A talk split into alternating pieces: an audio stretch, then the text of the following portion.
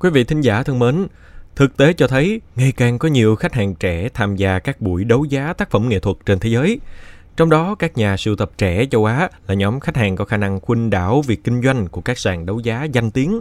Vậy họ đã mua gì trên các sàn đấu giá nghệ thuật và vì sao xu hướng trên lại xuất hiện? Xin mời quý vị cùng tìm hiểu trong show podcast ngày hôm nay.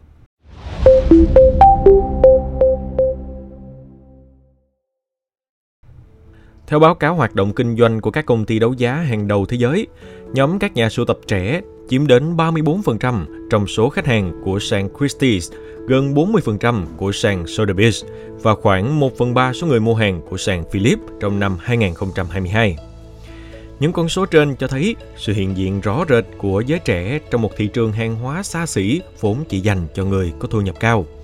Xu hướng trên vẫn được duy trì trong năm 2023 với báo cáo kinh doanh của Sotheby's cho thấy hoạt động đấu giá của nhóm người trẻ trong nửa đầu năm tăng trưởng 30%, bỏ xa con số chỉ 6% cùng kỳ năm 2018.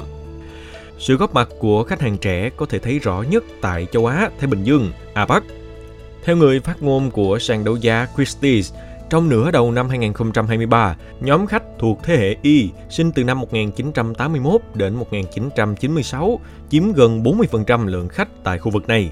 Trong khi đó, nhóm khách trên chỉ chiếm khoảng 20% số người mua tại các thị trường châu Mỹ, châu Âu và Trung Đông.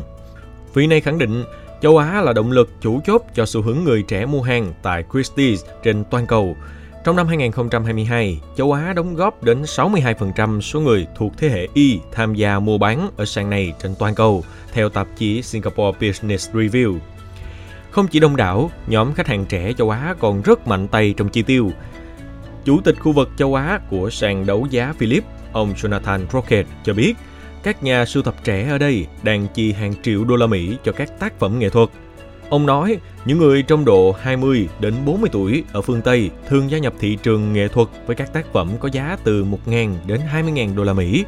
Tuy nhiên, thị trường châu Á luôn làm tôi kinh ngạc khi hầu như mọi phiên đấu giá đều có những người tham gia lần đầu chi hàng triệu đô la Mỹ. Thậm chí có trường hợp bỏ ra đến 10 triệu đô la Mỹ để mua tác phẩm nghệ thuật đầu tiên, theo ông Rocket. Theo đài CNBC của Mỹ, gu thưởng thức nghệ thuật của khách hàng trẻ có nhiều khác biệt với nhóm lớn tuổi – trong năm 2022, nhóm khách thế hệ Y chủ yếu chi tiền cho tác phẩm điêu khắc, nhiếp ảnh hoặc phim.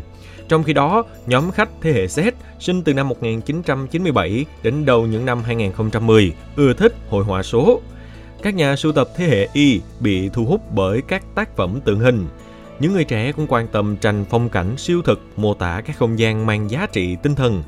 Giám đốc mảng buôn bán tại triển lãm hội họa trực tuyến Sachi Art cho biết, Ngoài ra, chia sẻ với tạp chí Business Standard, giám đốc điều hành CEO sàn đấu giá trực tuyến Astaguru Tosa Sethi cho biết, các tác phẩm đương đại là một trong những mảng được giới trẻ ưa chuộng.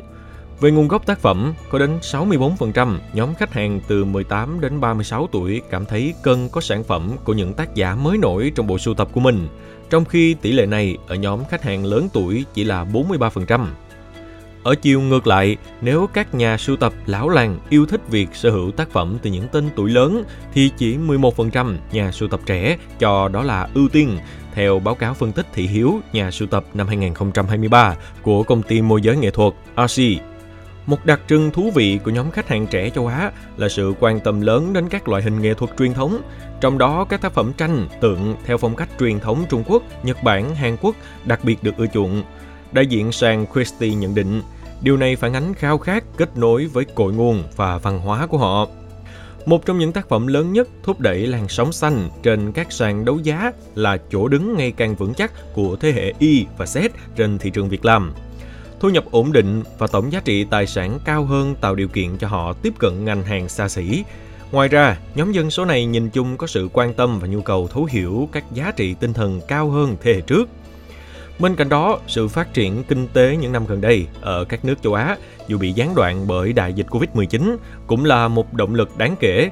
Sự tồn tại và phát triển của các sàn đấu giá trực tuyến cũng góp phần không nhỏ thu hút khách hàng trẻ. Theo ông Sethi, các nền tảng số mang đến khả năng tiếp cận cao chưa từng thấy. Thông qua giao diện thân thiện và thông tin tác phẩm được công khai minh bạch, các sàn này đã gỡ bỏ nhiều rào cản với những người mới bước chân vào thị trường đấu giá đặc thù. Tính tiện dụng và linh hoạt của không gian số cũng giúp các sàn đấu giá có thể chào bán tác phẩm đa dạng thể loại, giá cả và đáp ứng nhiều gu thưởng thức hơn. Cùng với sự thanh thạo và thoải mái về công nghệ của thế hệ trẻ, những điểm mạnh trên góp phần không nhỏ thu hút nhóm này gia nhập thị trường đấu giá nghệ thuật. Thực tế cho thấy trong nửa đầu năm 2023, có đến 80% số phiên đấu giá của sàn Christie's được tổ chức trực tuyến so với chỉ 45% của năm 2019. Để phát huy thế mạnh này, các sàn đấu giá lớn đang lên kế hoạch tăng cường đầu tư vào không gian số để thu hút người trẻ tham gia trong vài năm tới. Cảm ơn quý thính giả đã lắng nghe số podcast này. Đừng quên theo dõi để tiếp tục đồng hành cùng với podcast Bảo Tuổi Trẻ trong những số lần sau. Còn bây giờ, xin chào và hẹn gặp lại.